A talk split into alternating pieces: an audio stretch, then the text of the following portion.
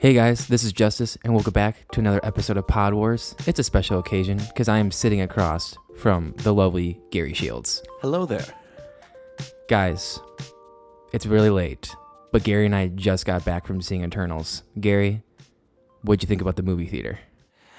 So we were just talking a bunch about how we are so happy to actually be in a movie theater and how the one near me kind of sucks because the seats, like, it's first world problems here that we're complaining so much about the seats in a movie theater. Because like the ones near here are the conventional movie theater seats and we went to one that was like a nice lounging recliner with a tray table for your food and it just pampered us to the core.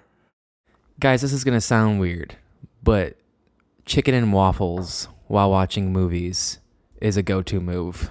I i was so shocked that they had chicken and waffles on the menu for a movie it was really good. I mean, the waffles were like a but little. That's like a messy food to eat while watching a movie. Yeah, I you know, and I didn't get syrup on me, so there was no stickiness so throughout you're the telling movie. me I can't lick syrup off. Maybe later. but yes, we did see Eternals recently, and we're gonna share some of our thoughts on the movie and maybe a little bit of background info for you. But okay, before we dive into Eternals, dude, we gotta talk a little bit of Spider-Man with some Twitter tidbits here. Now, we had a poll for some of our listeners on Twitter, and we asked, Will Spider Man No Way Home feel like a letdown for you if it doesn't include Andrew Garfield and Tobey? And an astounding 77.6% of you said yes, it would be a letdown, and 22% said no. So, Justice, you're the one who is uber optimistic with this film. What are your thoughts with this? All I know is that Marvel and Sony argued on whether or not to include certain people in the trailer for the next trailer that's dropping next week. And it sounded like they were arguing whether or not to show Tobey and Andrew. So I'm I'm cautiously optimistic that they're in there, but if they're not, then I'm gonna cry. Like a kind of noise. Like gonna cry if they're not in it. But like, okay. TLJ, we both inundated our lives with theories about it.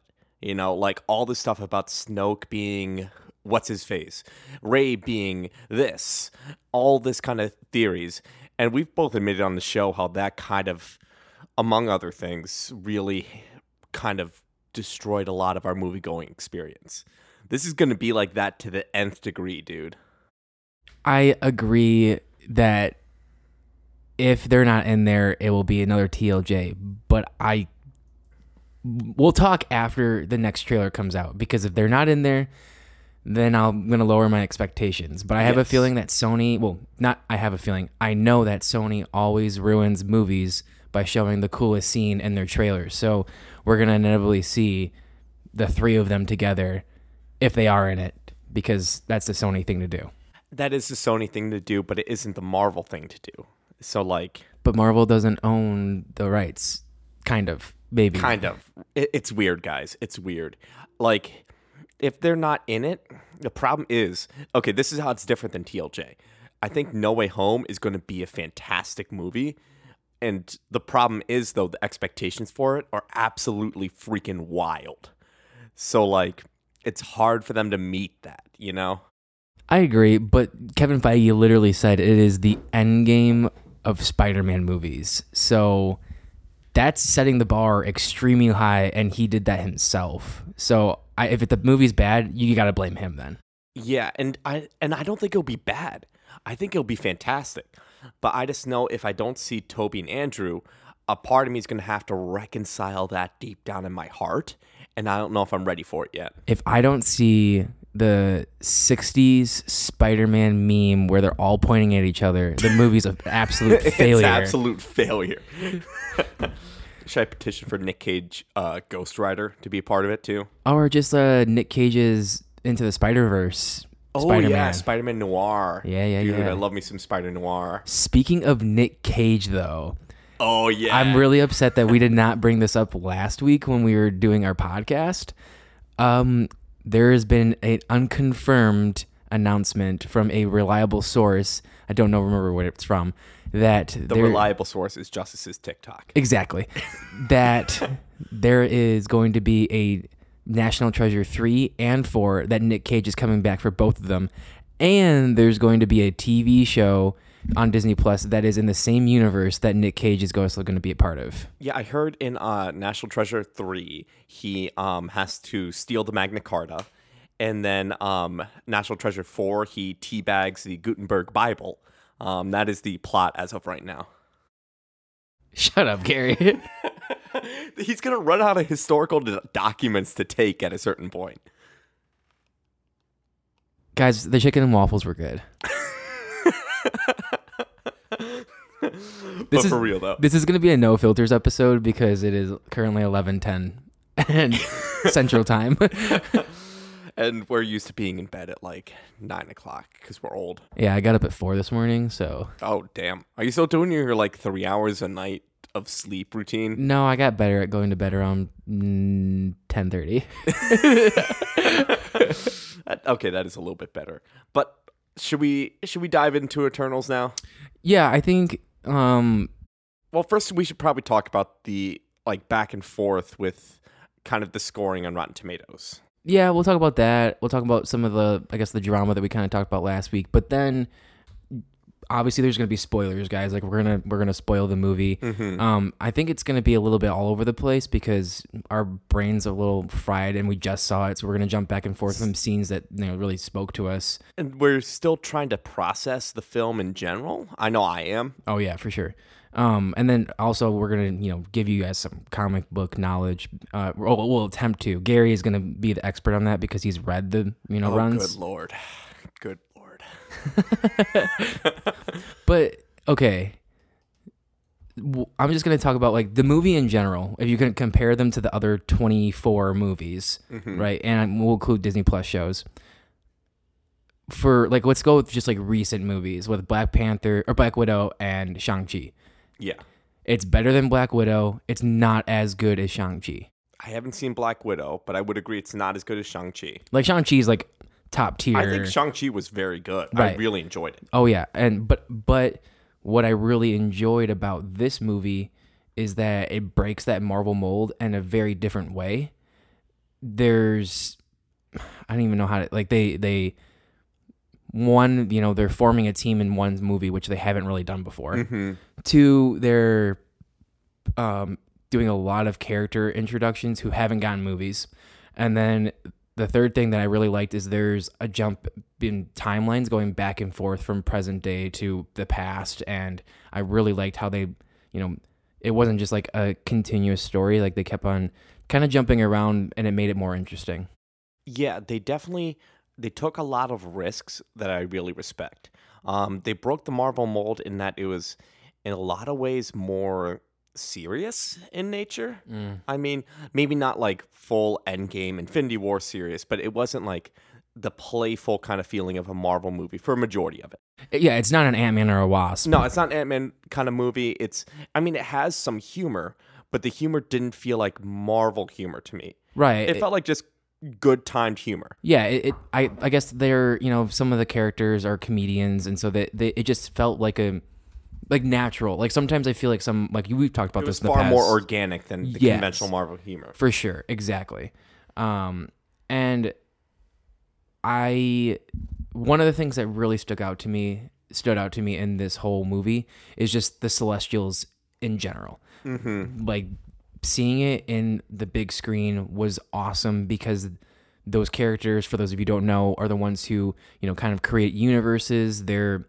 godlike beings more than the more than eternals they're like god godlike beings i don't even know how, how else you would say that Yeah, so they did a good job of showing the scale of the Celestials.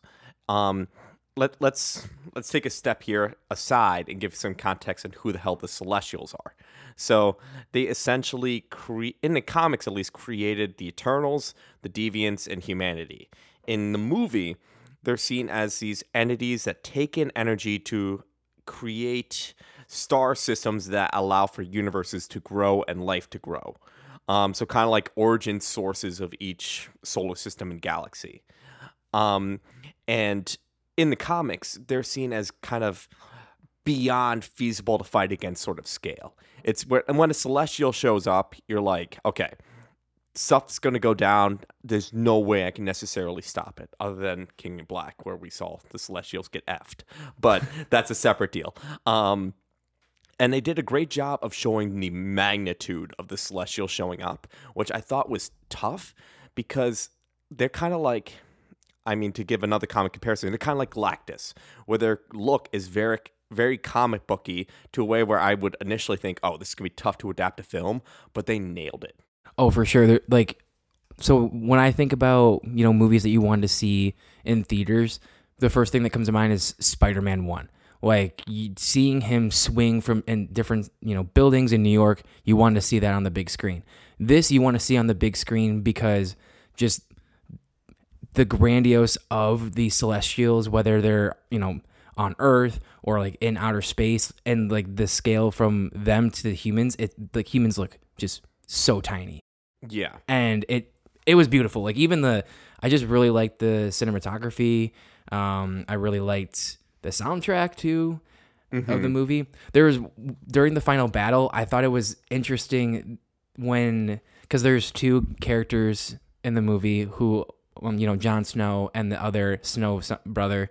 Um, I forget the oldest his name, but the both the Starks are in it, and they're fighting in the final battle, and it felt very Game of Thrones music, and I was like, that's really interesting.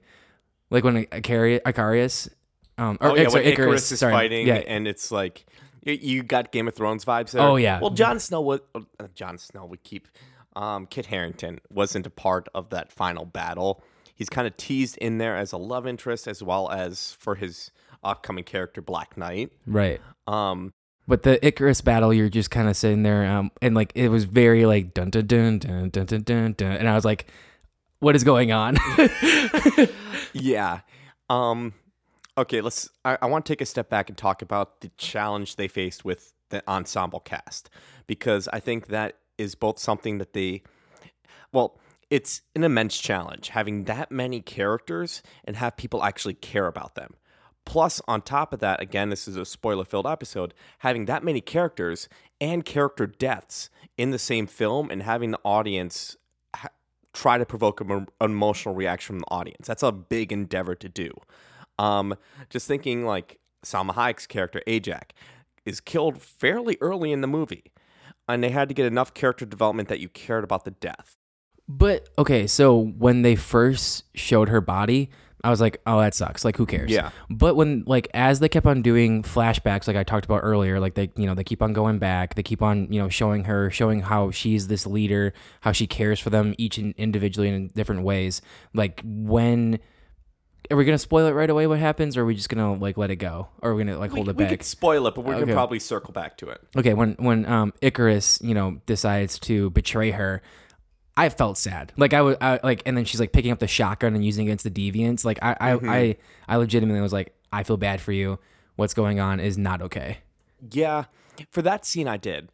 But there I think Marvel did the best they possibly could of creating character development for that many characters over the runtime. It, but it's still I didn't feel I, I felt like it wasn't quite enough. There was a lot of moments where I felt like the interactions were a bit forced. I don't know if it was the a- interactions were a bit forced because since like we're talking about challenges, I just think the editing was weird. Like the the movie is extremely long, which is Yes. is a good thing and a bad thing because the pacing's kind of weird. Mm-hmm. I just but I want to get on record like I do really like the movie. I, I actually like it. I like it more than Gary. Like we kind of talked about this already. Neither of us think it's a bad movie by any means. Right. Um, I'm excited for them to continue to be in the Marvel universe. Mhm, me too. I just think that there's certain scenes where they're extended where they, they could have been like edited a little bit to make it you know a little more crisp and that's where I think you're thinking it's like it- it's it seems forced but I think it's more on like the it just like need to be cut on certain parts. There definitely are parts like that but in addition there are times where you're like there's a relationship established that that is established but not introduced to us um it's kind of like seeing friends hanging out but being like i have no idea how like this interaction goes you feel left out from the interaction of the group a little bit um if does that make sense Yeah, I guess you get that from Ikaris and um You get that from uh Druig too.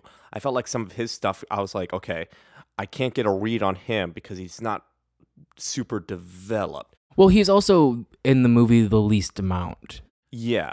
But like at the end of the movie, they tried to make him like a funnish bad boy type, and I'm like, where the hell did this come from? He was like a cock for like half the movie, and then they're like, oh, I'm a leather jacket bad boy, and I'm like, oh, all right, sure. it's not a big deal, but it's little things like that where you're like, they didn't quite stick the landing with the ensemble, but they did the best they could. Yeah, I mean, I, I liked it. Um, are we? Are we? I thought we were. We're gonna talk about the the challenges. We're talking about the challenges of the movie, right? We're talking about the challenges that Marvel faced with the movie. So okay, so Yeah. even before just going and seeing it, we have this Rotten Tomato score, yes, which is apparently the lowest that it's ever been. Um, and any more movie, you know, even Thor: Dark World has a better, you know, Rotten Tomato score, but the fan score is relatively high, it's and it's been growing over the last week right? as people give it more of a chance. So I think we talked about this before, but we're just going to get into it. A lot of people heard that there was a, a gay scene and got upset about it um, and started, you know, writing bad reviews for movies, even when they hadn't even seen it yet, which I think is kind of stupid. I feel like somehow, you, like, you should be able to, like, if you're going to write a review, you should have proof. I don't know how they would do it that you've seen the movie before you just, like, Well, and there's been any Star Wars fan who's a fan of the prequels knows that Rotten Tomatoes can be a little bit sketch. I mean, remember when they reviewed bombed like episode three? Like sometimes you're you have to take with a grain of salt whenever you see Rotten Tomatoes. Right. And so like that already, you know, Eternals has that issue, you know, and they also have because of that scene uh which I'm going to say is normal. Like it doesn't feel forced at all. Yeah, I mean, we'll preface with we're we're two dudes on a podcast, so take all of our opinions with a grain of salt. Exactly. Um, but we first off, there is a lot of gay characters within comics. It's nothing new. I mean, you can't throw a stone without hitting a gay comic character. Okay, they're all over comics. Plus, a lot of comic fans are either well, there's a large percentage of LGBT comic fans, Right. as well as a large percentage of comic fans who just support LGBT individuals, agendas, groups, whatnot.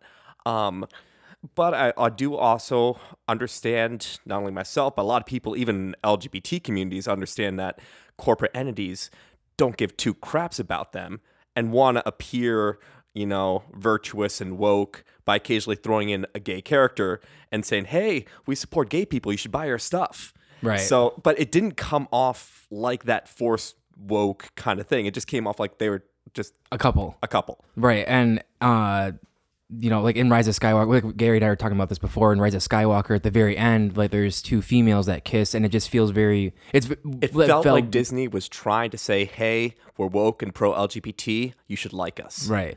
Um, but in this movie, like they're like they're a family and like they have a like a you know like they just feel like normal people in in a Marvel universe in the world, and it, it didn't it didn't come across like anything that um I, I think like once people see the movie, they're gonna be like, oh, I wrote this really bad review for no reason. Well, I, I, I guess the way I would phrase my impression of it was, you watched that scene, and you didn't feel like Disney was trying to appear virtuous. You felt like they were just writing a character.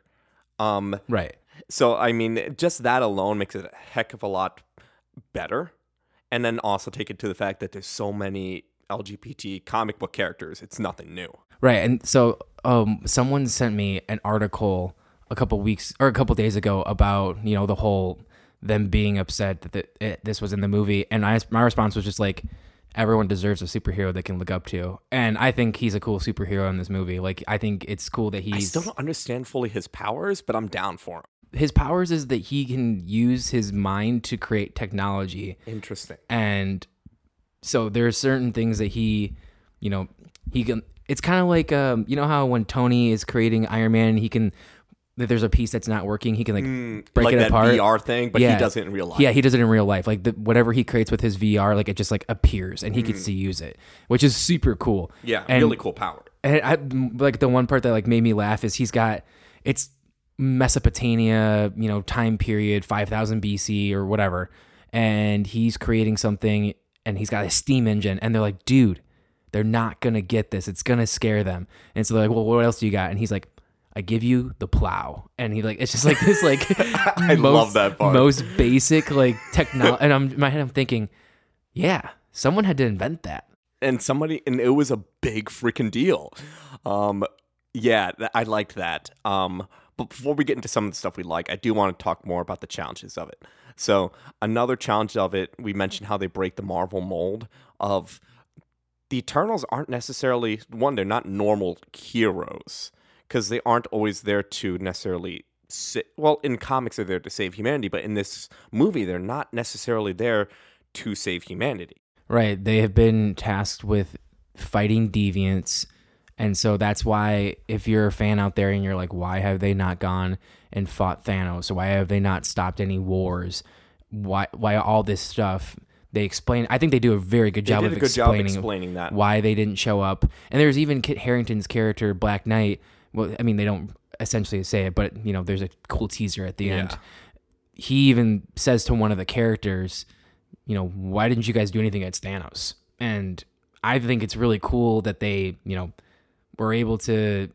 It's almost like breaking the fourth wall in a way. Yeah, and in that they knew the fans would immediately say this is a plot hole, so they acknowledged it off the bat. But I'm even thinking like it breaks away from the Marvel mold, and oh, I don't know, it kind of has a Civil War vibe because it's a inner struggle versus a struggle of a good versus a baddie. You know? I think there's both. I think I think it mm-hmm. I think it challenges like you have the struggle with Druig where he's got you know this is wrong there's genocide that kind of like the um the philosophical stuff going on with him Yeah. and then you have Ikaris who's dealing with you got the normal good versus evil and then you have um also like oh should we save humanity or not but yeah. so you have you have multiple struggles within the group. It's not a we have this bad guy. We want to kill the bad guy. right or like this is family like how do you how do you deal with family when someone betrays your family Yeah. So it in a way it's it's interesting and nuanced, but in another way it's it's completely out of left field. Right. But I, I liked how they didn't you know, in a normal movie, you know, they get they they're a basic human being and then they get their superpowers and then they train for a little bit and then they can kind of win against Mm-hmm. battles and then they get their ass kicked and then they, you know, get back up and then they win. And that's a normal intro Marvel movie. Yeah. Or even just movie in general. And that's not what Eternals is. Well, like speaking on that front, you mentioned the a lot of the flashbacks. I feel like they disperse the origin throughout the movie through the flashbacks. You know, and that shows their thought process and the character development through time. Is they always flash back to like Mesopotamia, Babylon, things like that. And I think the flashbacks are probably one of the cooler parts of the movie. Yeah, I think. Well, I've always been really interested in like Egypt, Babylon, Mm-hmm. like history that whatnot, and the the city that they built for Babylon was super cool. That was so or dope. or just the when they're you know when I think they're in Egypt at that time, and the that's when Druig kind of le- Druig leaves because he's upset with you know everything that's going on, and just that whole Oh no, they were in uh Tenochtitlan or like Incas. They were like in that conquistador kind of thing. Oh yeah, yeah, okay. Anyway, the, just like the them being in the pyramids and you know everything that's going on, but you know like the there's like fires all around and there's war going on, but the like they're still having like this other conflict as a family. I, I don't know that I think that scene was just super cool. Yeah, that that was really cool. Um yeah, so there's a lot of intricacies and nuances in there that I think are in are they're cool. They just didn't quite stick the landing for me because of the challenges I mentioned earlier of they have so much they need to establish in this movie and even with the long run time it's like they're biting off more than they can chew. But conversely, they can't make this into like we were even discussing after the movie. Could they make this into a TV series and have it extended? I don't think they could either because of the immensity of the Eternals and Celestials. You need that in a movie form. So they're like stuck between a rock and a hard place, and they did the best they could with those constraints. Yeah, I feel like you don't like it as much as I do. I don't. It because it didn't stick the landing for me as far as character development. It felt a little bit forced, and I also like just it, a lot of the way the plot developed didn't work for me. Also, even after like reading the comics too. I was gonna say that you've read the you read Jack Kirby, you've read the Neil Gaiman comics. I have not. Yeah, I've the most I've read is the new Kieron Gillen stuff, which is you know I'm since I've never touched another Eternals comic, it's kind of confusing. But going in, if you've never seen Eternals, I don't think you're gonna be like, oh my gosh, what the heck is going on? Mm-hmm. Like it's not. I don't think it's very hard to follow. And I also think they do a really good job of explaining. Like, there's a lot of times where it's just like uh, deposition of what is a celestial, what is a eternal, what is a deviant, why are we doing these things? there is a lot of that. Um, but I can see somebody who's less familiar with Marvel being a little confused. I can definitely see that. If you're somewhat familiar with Marvel, you're probably fine. Um, I was I, I don't know I don't fully un- know why it didn't quite land for me. Um, part of it I think was my expectations, and I'm not at all a um like really knowledgeable person with the Eternals, but my expectations for each character ended up being completely different in the movie than the comic. Um, like Sersi is the main like heroine of the story, most admirable, admirable one in the comic. She's just super flirty and kind of flighty, and it's just like I have powers, I'm hot, I'm gonna enjoy it. Um, Sounds like 60s and 90s comics. Exactly. Classic 60s and 90s comics. Heck, even in the Neil Gaiman one, um, which is more like, I believe, late 90s, early 2000s. And so, and then in, in addition to that, her love interest was Ikaris, when in the comics, it's um, Makkari, who's also a dude. And so, like, the characters were very different. Um, and so I was already, like, a little bit unacquainted with the storyline to begin with, tried to get acquainted, and then got confused again, and maybe that kind of threw me off.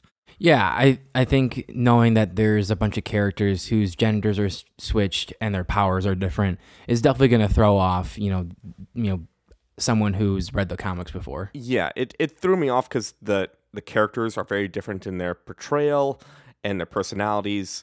The relationships between the characters are very different, and Sersi having a love interest with Ikaris versus Makkari. Um, it, so that kind of threw me off a little bit. Um, But I don't think that they did a bad job of acting.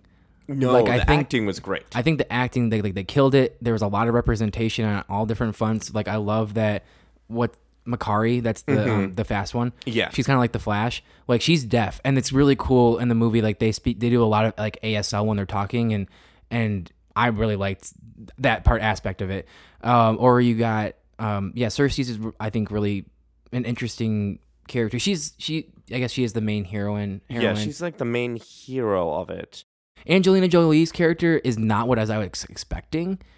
She, because she's dealing with this issue where she's got something going on with her mind, and so sometimes she'll turn, I guess, evil and start mm-hmm. attacking her eternal, you know, family, they or the other internals, and but like the whole time she's like this quiet, you know, not flashy character until kind of the very end. She's like very not what an Angelina Jolie character normally is.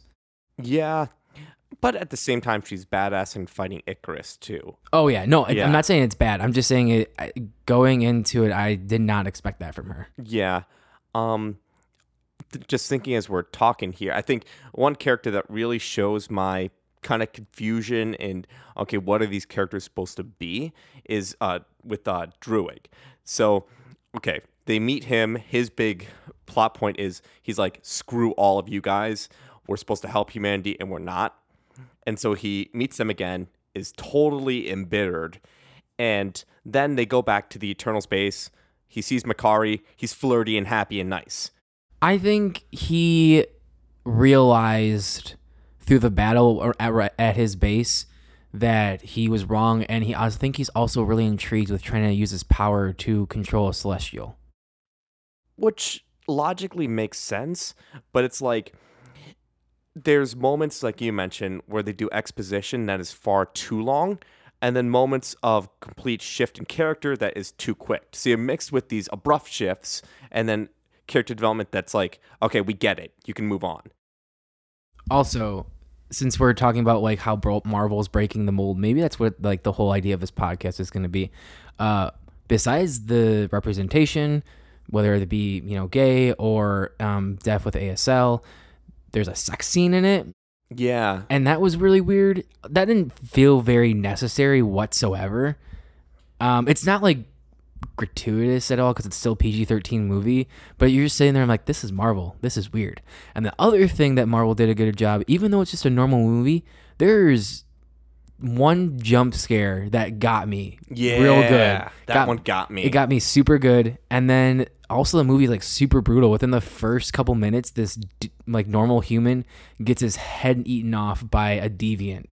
Yeah, the, the the jump scare was cool. The brutality of it, I I dug. The sex scene, um, yeah, it's by no means gratuitous, but it's also unnecessary. Um, and I tend to be of the mindset of usually sex scenes are put in there either because well, usually they're put in there because of lazy writing, and they know that okay, we'll get people horny and they'll like it. Um, I kind of go off the classic Friday the 13th model. It's a crappy low budget horror movie. Let's throw in some boobs. But they did not do that in this movie. They movie. didn't do that in this movie. I get the purpose of it because it's it's Sersi's and Ikaris and and their romance is very central to cen- the plot. yeah, central to the whole movie. But there's certain scenes where they're just like holding hands. They re-flash all the time in the movie. And that's even more where they could've- establishing. Yeah, they could have done that than this random, like they're they're like laying on sand, and Gary just leans over to me in the movie. and He goes, "It gets everywhere," and I'm like, "Dude, shut up." okay, dude, did you think the same thing? So when Ikaris is having his like mor- moral plight, internal struggle, the place he goes back to is the place he got laid, and he's sitting there being like, "Sersi, you remember this place? This is where we had sex. I'm thinking about my struggle." And I come to the place we had sex in order to, you know, work it out my brain. You sound like Archer, and no, he did not say it in the movie, but he did go ex- to the He exact did. spot. is, okay, is it just me or is that weird? I mean, yes, it's weird. It's weird. It's weird, man. like, come on. If you're going to have a contemplative moment, you're not going to be like, where's the best place to think? The place I got laid for the very first time.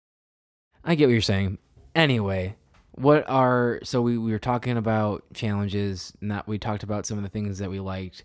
Do we just want to talk about, you know, more of the character stuff or more of the things that stood out to us? Let's, well, let's talk about more of, let's talk about a little bit more of the characters and some uh, comic backstory stuff. I want to throw in a little bit of nuggets for for the listeners out there. All right, so, let's, let's talk about Sprite because I felt like they did a really good job with that character. so yeah, so Sprite is cool because Sprite is essentially as internal always a child.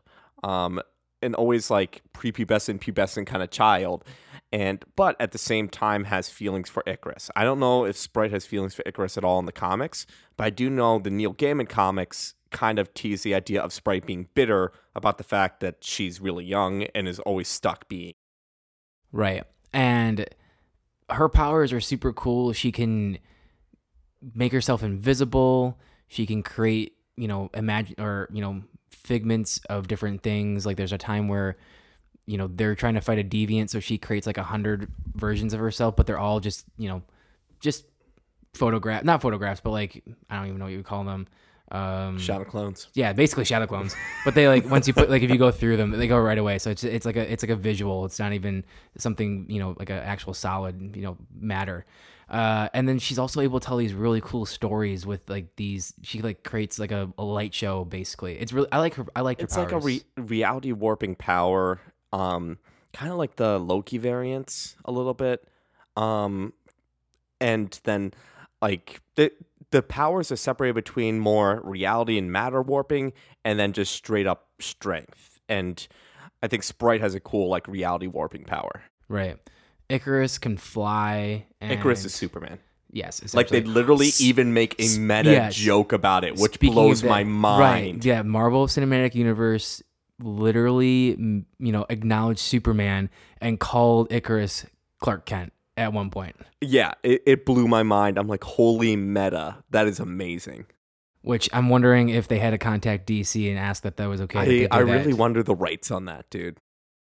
I don't know. It, it's interesting. Like it's. I think it's. I think it's cool that they're acknowledging him. Well, it's kind of like how they acknowledged all what all the fans were thinking about Thanos. They're like, all the fans are going to realize this guy's just Superman, and they're like, hey, you're basically just Superman. Right. Um. Let's see.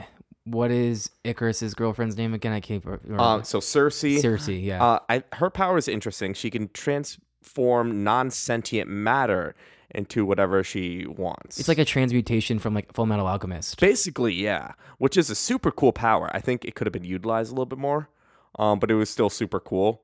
The part that really stood out to me is she gets stabbed. I'm not by uh, Sprite at the end. It's very convoluted why. Anyway, she gets stabbed, and then there's a part where she's kind of just like she turns the blade into water, and it just kind of goes away. I'm like, that's really cool. Like she didn't have to pull the blade out and cause more. That was really cool. I'm like, You're, that's a really smart, girl. Yeah. Um, and I like the idea of like she turns part of a tree into water and then like pushes down the rest of the tree. Like that was super dope. Oh yeah, yeah, yeah. So she's like very intelligent with how she uses her powers. Yeah. Uh, I mean, again, since we've talked about the she's the main heroine in the movie, so she uses her powers at the end to stop it. We'll get to it at the very end. I I, I don't like we haven't really spoiled the whole plot to the movie Only yet. little bits. so like so if you're if you're someone who's like doesn't want the whole thing spoiled, you can keep on listening. But there's a part where like we're gonna have like this is what the movie's about. yeah. Um, then you also have okay. Let's go into Druig and his power. It's kind of creepy. Um, Very creepy, not kind of. Yeah, it's it's pretty darn creepy. Like he can basically take over your mind, possess you, and control you. Like to the point where they ask him, "Why didn't you just start controlling all of humanity?" Like that's a big freaking deal. It is, and and he, he- that's why he leaves very early in the show, or I guess the movie, because he's so tired of letting humans commit genocide, war, lying, stealing, killing, all these things, and he's like, I could end that all right now. I can make a peaceful planet, and the whole reason that they can't, you know, interfere is because they need humans to grow and become intelligent on their own. Yeah, and we still haven't even gotten to the reasoning why for that. Exactly. But he he develops more as he kind of even later. You see him sort of controlling this little town um, to make it a little semi utopian type place. But he even realizes he's like they're not human anymore if I just control them. Right. Yeah, he he um he made a comment at the end of the movie talking about how what makes humans best is their, you know, their their flaws and them learning from their flaws and growing. Now there's a few more that we haven't covered really. Um, so Ajak, Salma Hayek's character. Um, she's the leader of the Eternals, not because she's the strongest, but because she has the most contact with the Celestials. She's the one that actually talks with them. And hers is basically just healing power. It's like Rey from Star Wars. Yeah. Um, so her power is only okay, but her she has an interesting relationship because she's their leader purely because she's the number one to talk to Celestials. Yep. Um, What A- or Ephraim? Uh, let me look up the pronunciation correctly. But um, while I'm doing that, Justice, can you give a little bit of an idea On Gilgad? uh, on Gilgamesh? Gilgamesh, sorry. My bad. Um that is from a comic that I'm currently reading. Gilgamesh is cool. I I think his powers are kind of limited.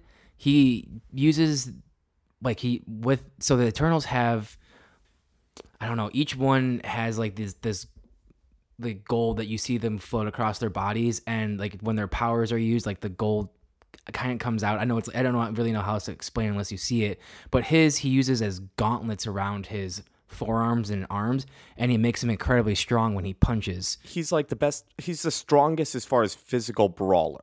Right. Um, so like physically stronger than Ikaris, even though Ikaris is technically the quote unquote strongest of the Eternals with his flight, super strength, laser beam eyes, all that stuff. Exactly. And and, And so the Eternal is called, and the Celestial is Arishem. Arishem, that's how you say it. Um, and he, so I like his character because he kind of feels like he's like this big burly dude, but at the same time, he's a pretty sentimental guy, and you know wants to, you know, just hang out with his friends and And take care of Athena. take care, yeah, Athena, and wants to, you know, bake and cook and make beer So of his own spit. yeah, I mean that was weird, but That was a little weird. but him and Athena have this, or sorry, Athena. She gets mad when people call her Athena.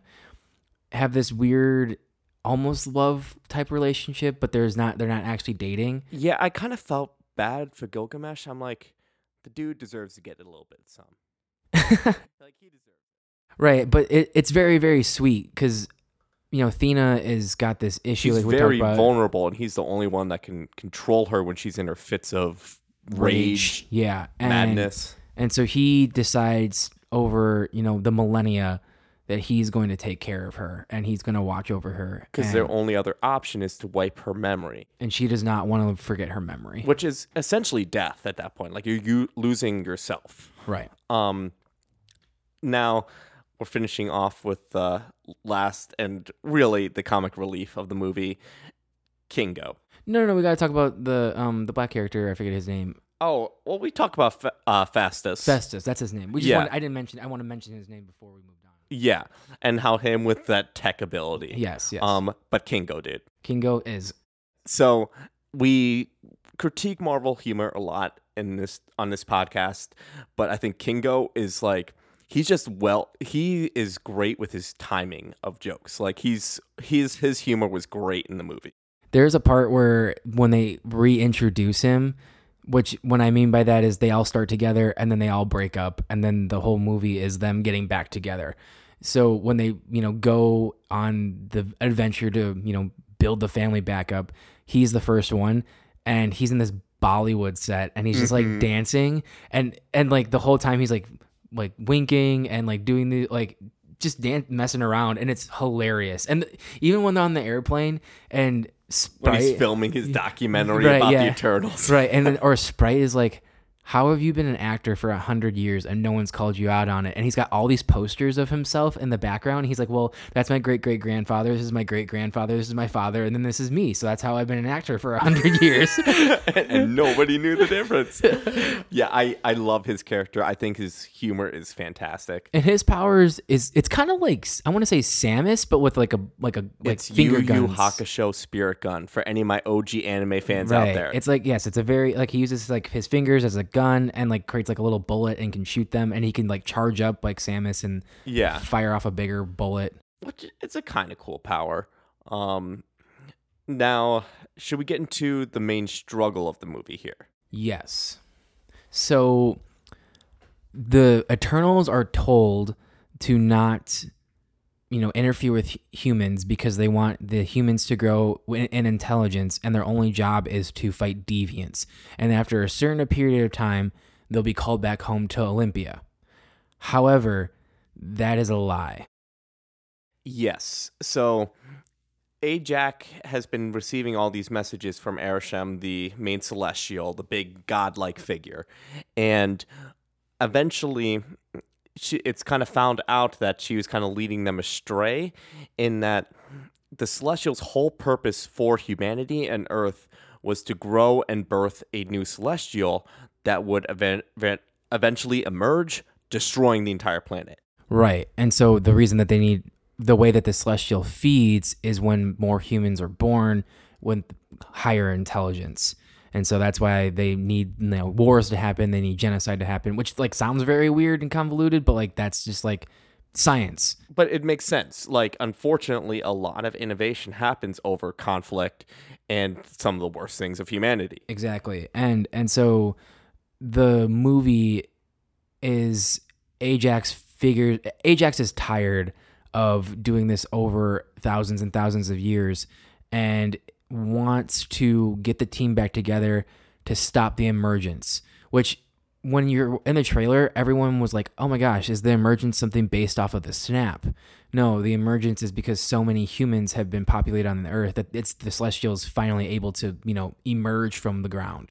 And so the issue comes in in that the Celestials start coming together purely because they notice the um, deviants are back. So Ikaris meets up with um, Sersi and Sprite, and they're like, "We have to get everyone together. Deviants are back." They look for Ajax, and Ajax is dead. Now the rest of them come together, and as the plot unfolds, they eventually find out that Ikaris is the one who killed Ajax, and the Ajax deep down wanted them to stop the emergence, even though they all thought she was inherently the villain leading them astray. Right. And so the final battle is them trying to decide, you know, how are we going to stop this celestial from growing out or emerging out of the ground? And the first idea is that Druig is going to use his mind controlling powers to, you know, control it. And all they're going to look at this mind binding thing where all the celestials get together in like a hive mind and he's going to have like extra powers. All the yeah, all the Eternals, the Unimind. Yeah, sorry, sorry, you, Eternals. And then that does not work because Ikaris is and Sprite are not about that. So I want to talk about their struggle with it because it's it's going off of sort of what they did with Thanos on these somewhat relatable villains. Because Thanos is Snap, the idea of there not being enough resources, therefore we need to find a way to manage the resources. As awful as it sounds, like that was a way that was a rational versus just a I want to kill and kill kill type of villain. This type of villain is the Celestials. When they're created, they create more life. Right. So the the idea is like one planet's destroyed, but a billion more are born. So these Eternals are faced with a few conflicts. One, do they really want to fight within each other? Two, do they want to essentially stop the growth of a galaxy or universe by saving this one planet? And also, do they want to basically deny their entire reason for existence?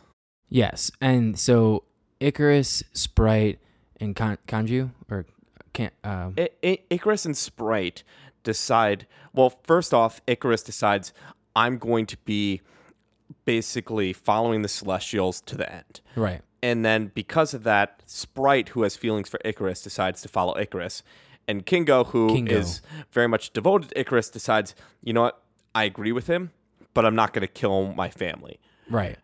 So it's that's where they, they start to break down. And the rest of them are like, okay, we truly want the planet Earth to live. Let's find a way to do it. And while this is all going on, the deviants are still running around, and one of the deviants has the ability to drain the powers from the the Eternals. So the one deviant drains Ajax's powers so it can heal itself, and then the other one, Gilgamesh, is unfortunately killed, and so this deviant is able to kind of gain enough powers where he can become sentient and you know realizes after having all the knowledge from Ajax that they're they were also created by the celestials for the sole purpose of you know having again to kill the apex predator on new planets and then having like them being you know killed because the eternals come.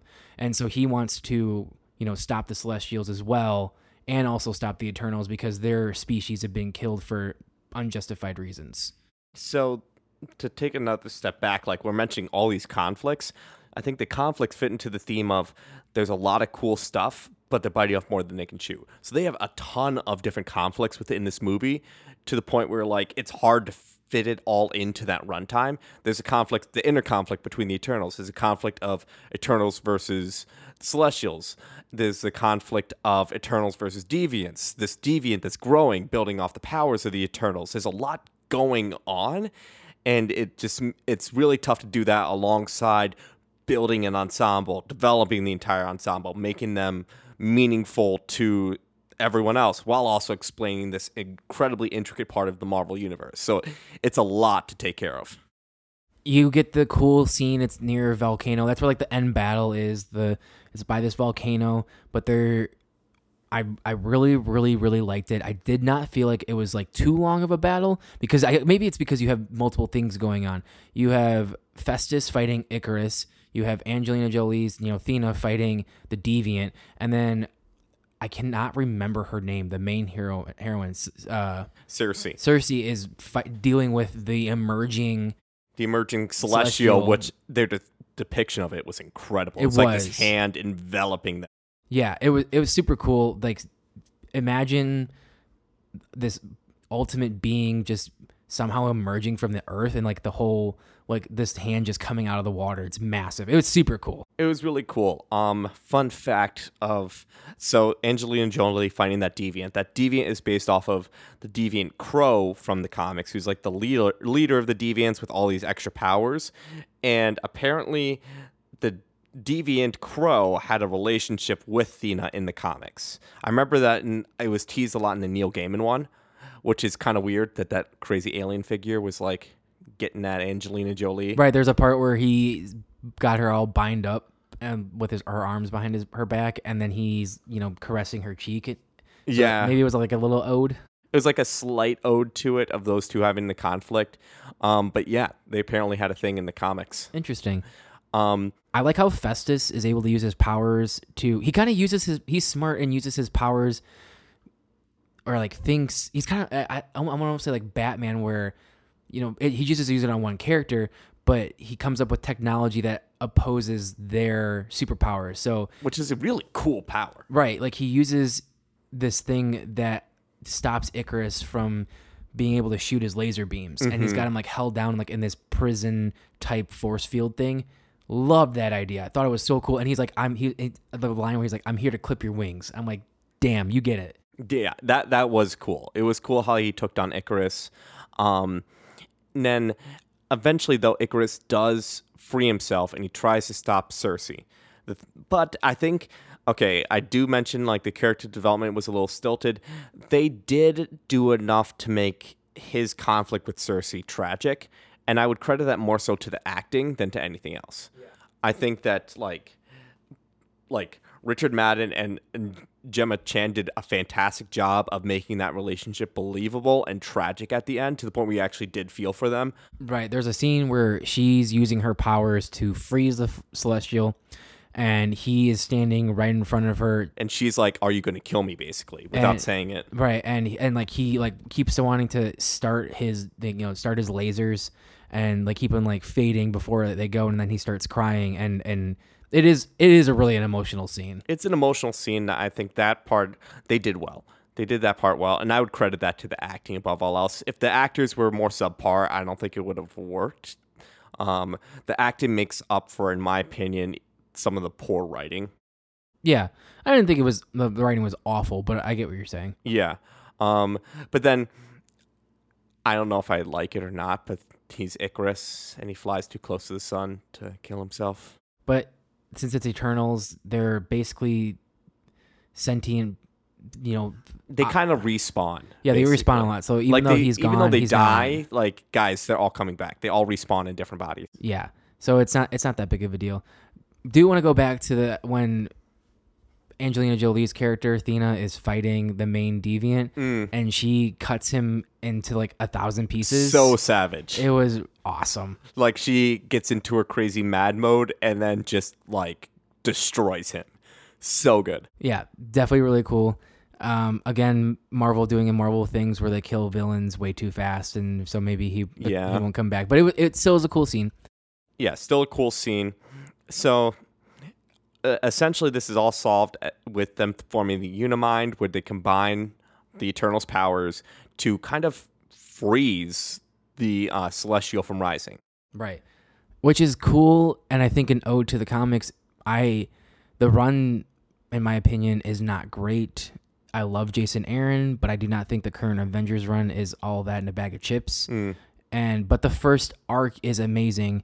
Loki somehow uses his con- mind control to get celestials to come to Earth to attack Earth to destroy it, and um, the you know Avengers and X Men, everyone are able to stop him. But through that process, they realize that there is a dead celestial in the like core of the Earth that somehow gets risen up from the ground, and that's how they kind of like I guess would retconned it. But because there's this dead celestial, you know, like stuff is oozing in he's like his decaying body is how there's superheroes and mutants and Terrigenesis and all the that's where there's like this whole powers come from on hmm. Earth is from this dead celestial. Interesting. And now that it's risen up, they are using it as a home base for the Avengers Tower. In the Okay. comics. Yeah. That's kind of cool. So, but like when you like, he's standing kind of upright in Mm-hmm. the comics, whereas in this movie, it's just the head and the hand that are out, but it's still really cool. Yeah, still a really cool depiction. Now, the day is quote unquote saved, but you had this inherent this inherent thing of okay, what are the Celestials going to do now? And so like they say their goodbyes, half the group goes off into space to kind of find other Eternals. The other half stays, and you see Sersi talking with um, Black Knight, kind of doing like their goodbyes for their relationship, and then the sky goes black, and you see a gigantic celestial face. And at that point, I'm like, holy crap. When that happened, I was like, damn, the movie's not over. There's gonna be another battle. Right? It, it was intense when that guy showed up and he just snatches the Eternals with Arishem.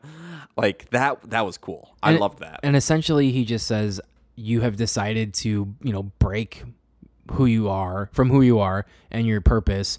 I will judge you based on your memories that you know occur as you live on Earth." And essentially he's saying too that he's going to be judging Earth based off of their memories to see like are they wor- really as worthy as you say. and then it ends. So we all know that it, it says at the very end, very end of the credits that the Eternals are coming back, but that was probably also means that the Celestials are coming back as well.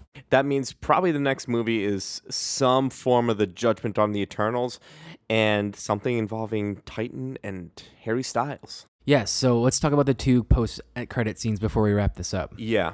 So the first one is definitely Kit Harington's character, Black Knight.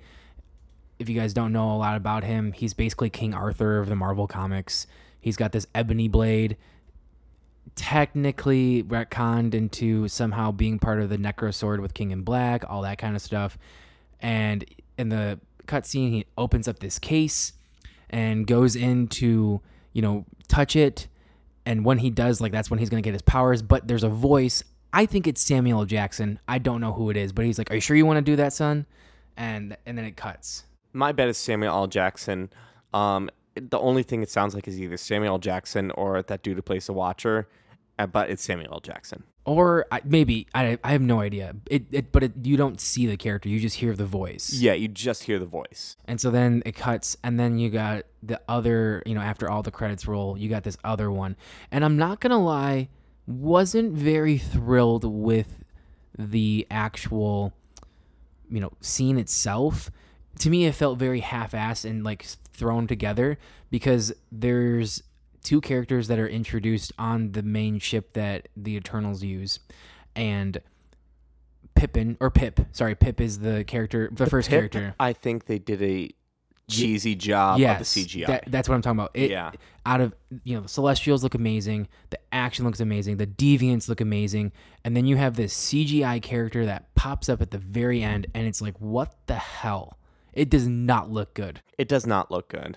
Yeah, and I mean it's a it's a cartoonish like funny weird character. Yeah, it's like it's in the comments. It, he's meant to be kind of a weirdo, but it just doesn't look good. It it doesn't. It, it looks like something It from. looks very low budget. it looks like a 2000s Marvel movie. It really, really does. and I'm and I'm and I'm like not trying to be super harsh, but I'm being super harsh. They had thousands and thousands and thousands of dollars for this movie, and that's what they came it up was with. it was abrasive. You, Yeah. you see that and you're just like, what? What?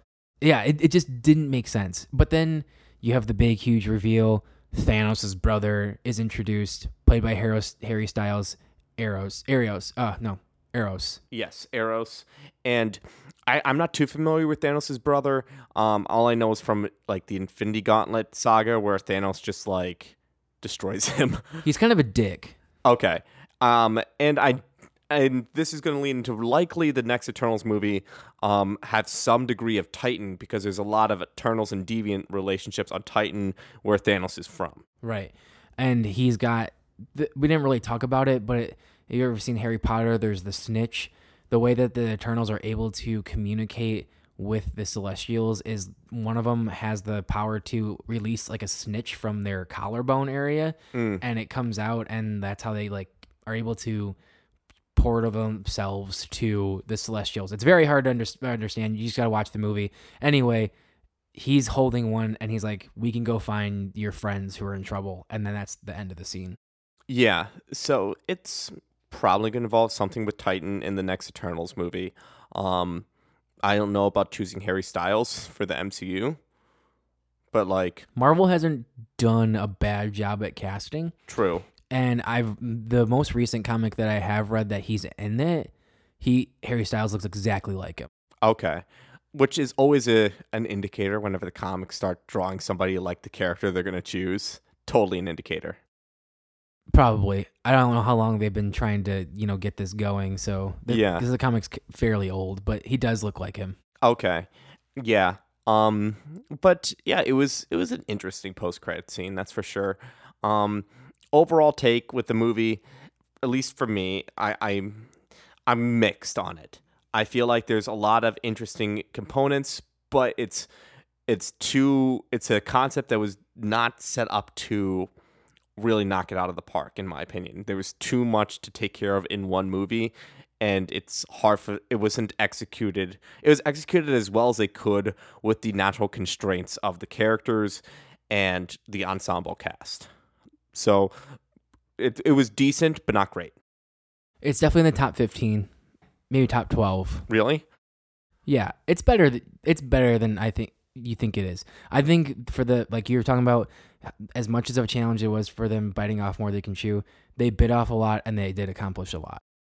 Yeah, and I'll, I'll give them that. Um, it, and I would, I, I don't know. I think I was a little harsh. I know after the movie, I'm like, dude, I think I enjoyed Iron Man three and Thor: Dark World more. Like I know intellectually this was a better movie, but I enjoyed those other ones more. No, but otherwise, uh, honestly, go see it, guys. Um, it's very interesting. It breaks the Marvel mold. It's it's a long runtime, but you, I I found it entertaining and drawing me. I didn't get bored throughout the movie. no, I didn't get bored either. I didn't get bored. Like there are parts that I'm like, okay, it's a little more slow, but I was never bored. Um, definitely worth seeing. It's just beautiful. Like it really is. It, it really is. The cinematography is great. The acting's fantastic, and it expands the universe in ways that it really hasn't before. Yeah, you know, I love when they the more and more that they introduce the cosmic beings, the Mhm. better and more grandiose Marvel is going to be able to get. Yeah, They started with Thor, and now they're all the way to Celestials. Like, where are they going to go next? Hopefully, Galactus, and maybe the one above all. yeah. It, it gives me a lot of hope that some of the weirder comic concepts are going to be executed well by the MCU, because like I did not think Celestials would look that cool in film, and they were so cool. And now I'm like, okay, what are they going to do with Galactus? Hot take. This is the last thing I'm going to say before we wrap up. But the struggles with live action anime are the same thing as that you know superhero movies went through in the early 90s and you know early or late 90s early 2000s and eventually anime will be just as good as we are getting marvel movies now Live action anime? yes I disagree. because okay I think anime is never going to have a live action that's going to be the same kind of thing for many reasons. That would be an entire podcast worth. well gary's wrong but that's okay but you know what isn't wrong? Following us on Twitter at Pod Wars Podcast. We're actually trying on Twitter again, guys. Thank you for voting in on our Spider Man poll. Um, thank you also for commenting about our Book of Boba. Turns out many people don't like the sequel trilogy and are very vocal about it on Twitter. No surprise there. Some great points though brought on, so thank you so much for for commenting. You can follow us at Pod Wars Podcast on Twitter or email us if you have specific stuff at askpodwarspodcast at gmail.com. And everyone have a fantastic week.